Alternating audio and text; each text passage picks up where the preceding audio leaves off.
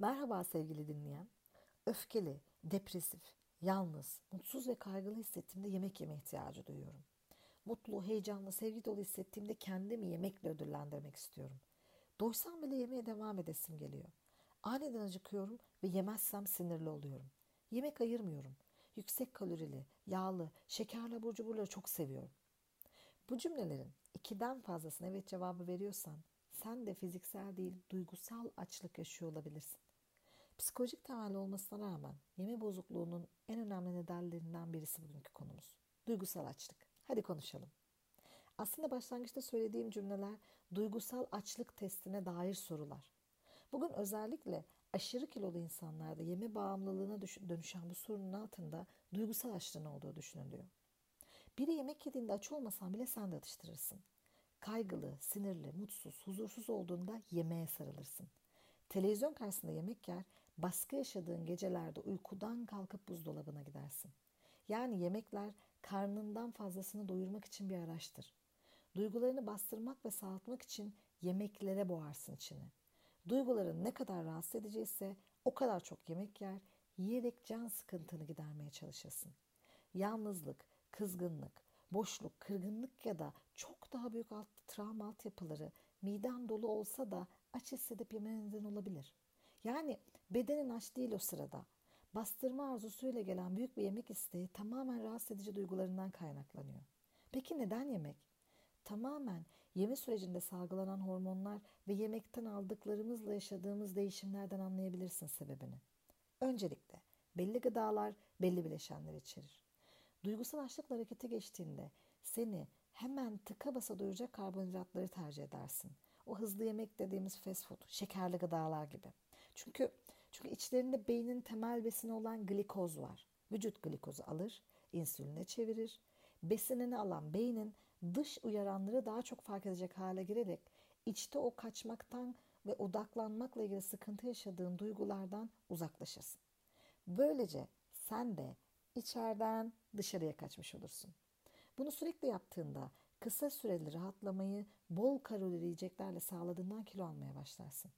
Sürekli bu yolu seçiyorsan vermekte de zorlanırsın.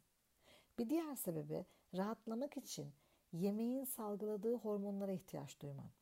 Enerjik hissetmek için dopamine, mutlu, huzurlu ve her şey yolunda gibi hissetmen için serotonine ihtiyacın var. Bunlar yoksa yorgun, tatsız, stresli ve kaygılı hissedersin. Gün içerisinde böyle hissetme neden olan bir şey olduğunda serotonin ve dopamin seviyen düşmüş demektir. Sana altın hisleri veren bu kimyasallara tekrar kavuşmak için karbonhidratlar, abur cuburlar ve yağlı yiyeceklerle arayı kapatmaya çalışırsın. Yemeklere saldırıp alakalı alakasız şeyleri bir de tüketip sonra da pişmanlık yaşarsın. Ama ben açım diyeceksin belki. Fiziksel açlıktan ayırt etmen aslında zor değil. Duygusal açlık travma sonrası stres gibi gelir ve seni şiddetle yemeye yeter. Fiziksel olaraksa sadece acıktığın için yersin. Duygusal açlık bir anda atak şeklinde gelir, şiddeti yüksektir hatta tok olmanın önemi de yoktur. Organizmanın gerçek açlığı yavaş yavaş gelir, toksan zaten yiyemezsin. Duygusal olarak açsan moral yiyeceği dediğin bir yiyeceğe takarsın ve ancak onunla doyarsın. Yani seçtiğin bir ürünü yersin. Fiziksel olarak aç olduğunda seni doyuracak başka bir seçenek çok da uygun olabilir.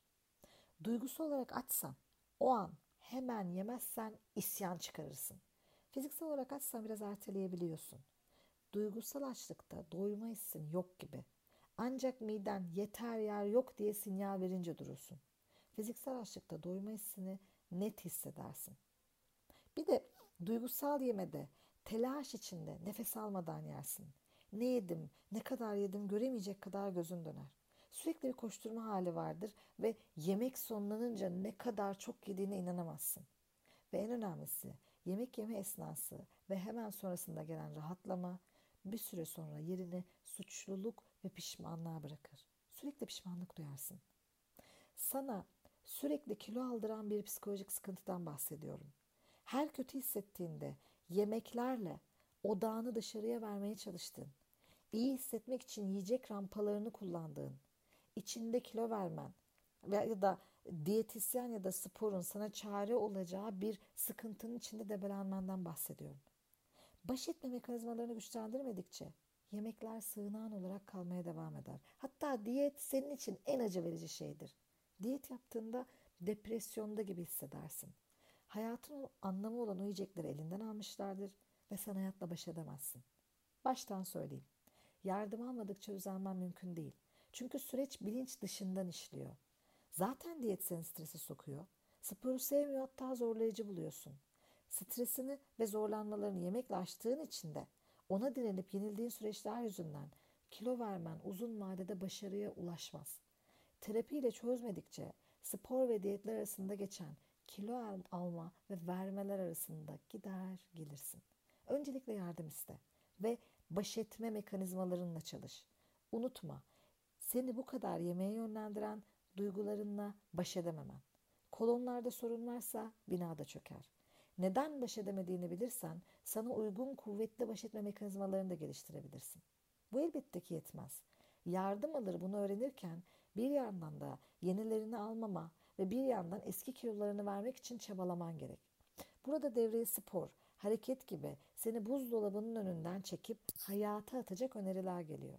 Fiziksel aktivite hem seni sürekli yemek istediğin evden çıkaracak hem de kilo vermene yardımcı olacak. Lütfen ne seviyorsan onu yap.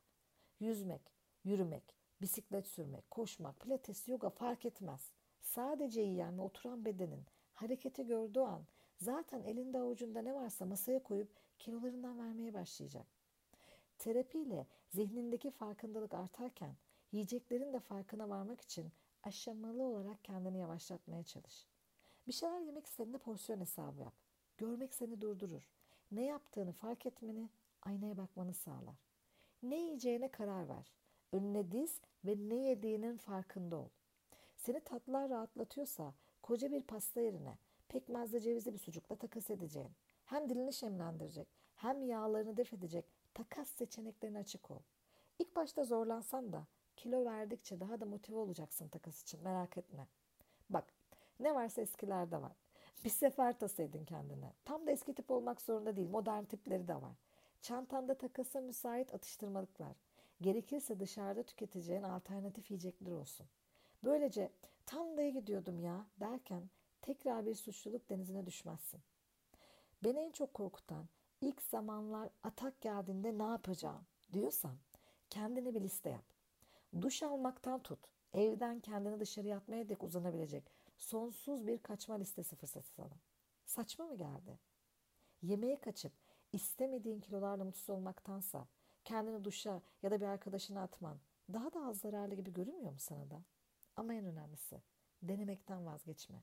Yardım almayı, duygularını kabullenmeyi dene.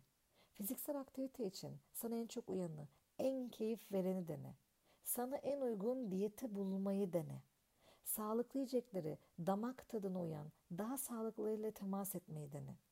Yeşilçam filmlerindeki gibi sefer tasınla gezip yeme atağa geldiğinde gerekirse anlamsızca evden kaçmayı dene. Çünkü yemeğe kaçmak aşırı zararlı ve köklü bir alışkanlık. Bir alışkanlığı değiştirmenin en iyi yolu yerine amacına daha çok hizmet eden yenisini koymaktır. Dene ve kararlılıkla sürdür ki seni iyi edecek şeyler alışkanlık olurken eskileri tahtından olsun. Sen de tacını takıp yeni tahtından yeni hayatını selamla. O zaman bir sonraki podcast'e kadar sevgiyle kalın, güvende kalın, bizi takipte kalın. Hoşçakalın sevgili dinleyen.